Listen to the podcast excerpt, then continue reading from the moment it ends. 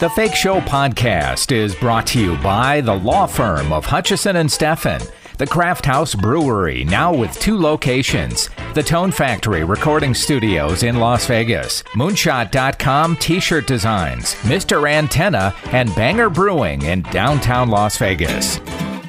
It's The Fake Show with Jim Tofte. Veteran comedian actor Paul Rodriguez has had a career that has now spanned about 40 years in films, TV series, and comedy specials. His first break coming at the legendary Comedy Store in Los Angeles. Now he's involved in this tournament of laughs with a bunch of other comedians, both well known and not so well known. Let's check in with Paul Rodriguez now from his home in Los Angeles. Paul, how are you, sir? How are you and your family holding up? Well, you know, like everybody else, you know, we're we're at home, just uh, secluded, waiting for this thing to be over. And uh, I guess, uh, you know, the, the, here in Los Angeles, where I'm calling you from, it supposedly the governor was going to open everything up, and all of a sudden, you know, this is the worst Fourth of July I ever spent. You know, couldn't go to the beach. I don't know how you can get something at the beach, but uh, what I don't understand is that when you go to the beach, you know, nobody goes there and puts their towel right next to somebody. You know, there's there's uh, kind of like a social distancing that's been happening even before the COVID. But Yeah. beaches are closed, and I'm having a horrible time, like most everybody else is. But we're hoping this is over soon. Yeah, really. Well, uh, do you remember the first time you played here in Vegas, by the way? Because we had you on our morning show many times. I do. I remember the first time I opened for Vicente Fernandez back in that day, some uh, I don't know, some 20 years back, maybe more. Uh, they would only hire you when uh, on a, on like a Cinco de Mayo or a 16th of September, but you go to Vegas now before this uh, COVID thing, and you could actually play year round. I, last time I played there was at Jimmy Kimmel's room, and uh, it was it was a Right. great audience. Yeah, Jimmy Kimmel, Brad Garrett has uh, has a room now. Yeah, George Wallace, and all, all my contemporaries, all the people that, that I used to have that. I know Vegas is open. I can't wait to get there, but you know, it, it's it's going to affect stand-up comics a lot because you know we depend on an audience, and uh, you know when it's going to be a long time before you can get you know two, three hundred people to be inside a uh, a, a club, you know, without wearing a mask. I don't know what's going to happen. So it's going to be rough for stand-ups, but uh, what can you do? You know, find some other way to continue to do what you do. I know it's crazy. Did, was your first gig uh, your kind of your breakthrough? Was it at the Comedy Store in L.A.? Yes, it was. I I started there. Um, I auditioned for Mitzi Shore, the late Mitzi Shore. She died last year. Right. She was uh, like my mom, and um, she would. The first job I got was to in the parking lot. You know, parking cars. And I remember being upset after I auditioned and I had a great set. This woman is giving me a, a job at the parking lot. I even thought it was kind of like, you know, sure, put the Mexican in the parking lot. but it turned out to be the greatest job. Uh, uh, a guy at the door there who had been there for many years said, "You don't know how fortunate you are." He says, "Because uh, imagine this: when when Richard Pryor or Steve Martin or these uh, big stars come in and they give you the keys to their Rolls Royce or their expensive car, they're going to want to know everything about you. So here's an opportunity for you to to get to know them and and just like he said, he predicted." I uh, I did get to know a lot of them, and, and it, it helped me out a lot. I I drove Richard Pryor around for about six months, and I got to meet uh oh you name it.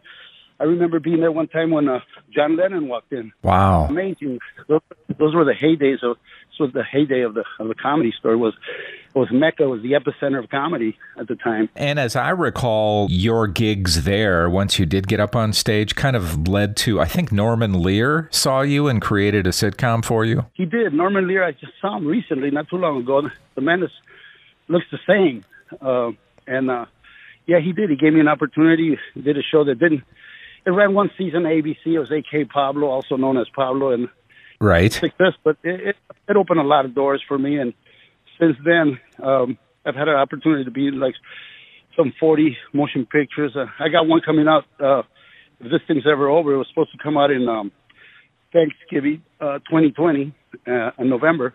It was uh, Clifford the Big Red Dog with Paramount Pictures. We're, I was looking forward to this because it's a it's a big movie from Paramount. It had a had John Cleese and uh, it has a great cast from Saturday Night Live. And you know, I was hoping this would give me some more, uh, give me a boost and and um, prop my career uh, up again. But uh, this thing happened, so I don't know when it'll be released, but but I know when it does, it'll it'll be a good family picture, you know, because it's. I mean, who doesn't know Clifford the Big Red Dog? Right, You know, I remember right. being there when I- Uh, By the way, how huge was it for you to get the role? Because I remember seeing you on uh, in the film Quicksilver with Kevin Bacon. I mean, that certainly had to lead to other things as well. It has. It did. Uh, Kevin's one of the nicest, most generous uh, guys. You know, he he, he had already had a great resume, and he he was very helpful uh, uh, taking me on, and and I learned a lot from him. I, I run into him every once in a while.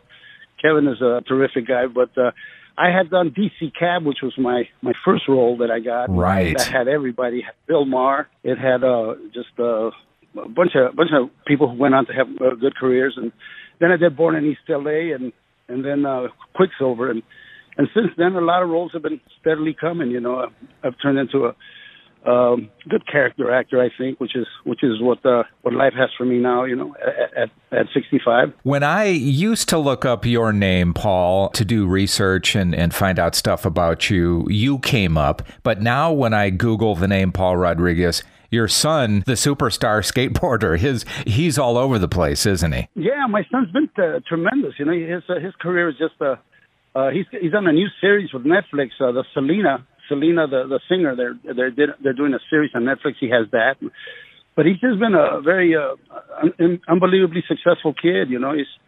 I wish I would have uh, listened to, to him, invested with him. You know, he's he's uh, bought a beer company, and he's he's turned this uh, his uh, um, skateboarding into a success. And I boo-hooed it to tell you the truth when I when he first told me that he wanted to be a skateboarder. I, I didn't know what the hell that was. You know, Uh huh. how you going to make money like that? But uh, boy, have I have I learned? You know, he's video games and got his own skate, uh, his primitive uh, clothing. You see it everywhere now. He's got uh, primitive skates, primitive everything. So I'm I'm very happy. If somebody's going to replace you, might as well be your son. You know, he's turned into. For me, he's my 401k plan. I like your way of thinking. You know, over the years, I know that uh, your friendships, and you talked about Kevin Bacon, but I know that friendships have been so important for you. And I know that Robin Williams was certainly one of those guys for you, wasn't he? Yes, Robin was. Uh, uh, you know, I think of him, and it's hard to believe he's gone. You know, he he was uh, such an inspiration and a friend. You know, uh, Robin had a way of uh, just about everybody he met. Uh, he would uh, they would get a feeling that he, they were his best friends and all that. But I really did get get to know him and very well him and Whoopi and, and Billy when they were doing comic relief. That was always something to look forward to at the at the end of the year. You kind of got to see all your contemporaries that you never saw because you're always on the road. But uh, Robin was a special person. I mean, uh, I went overseas with him to uh, to entertain the troops, and you should have just seen the faces of those uh, guys when we went to uh, uh, different bases there. They they would just uh, I would do my my act, and I'd bring him on, and and uh, the the audience would just go insane. You know, they, they, America had so much love for him. The world had so much love for him. He it's it's so sad that he's gone. It's it's really hard to believe he, he he's gone, but but uh he's one of those guys that like whenever you hear about celebrity who passes away, if they've had any kind of uh impact in your life, you'll always remember where you were when when you first heard that they had passed. This is how we show our uh how their importance in our lives and and Robin certainly is that to many many people. He's uh just can't say enough about this guy. He's uh he was generous and, and kind and probably the the funniest guy you'll ever meet. He was just amazing. Like I could to make you laugh. Uh, he would he would take a purse from somebody in the audience and he'd have a joke for every object in that purse.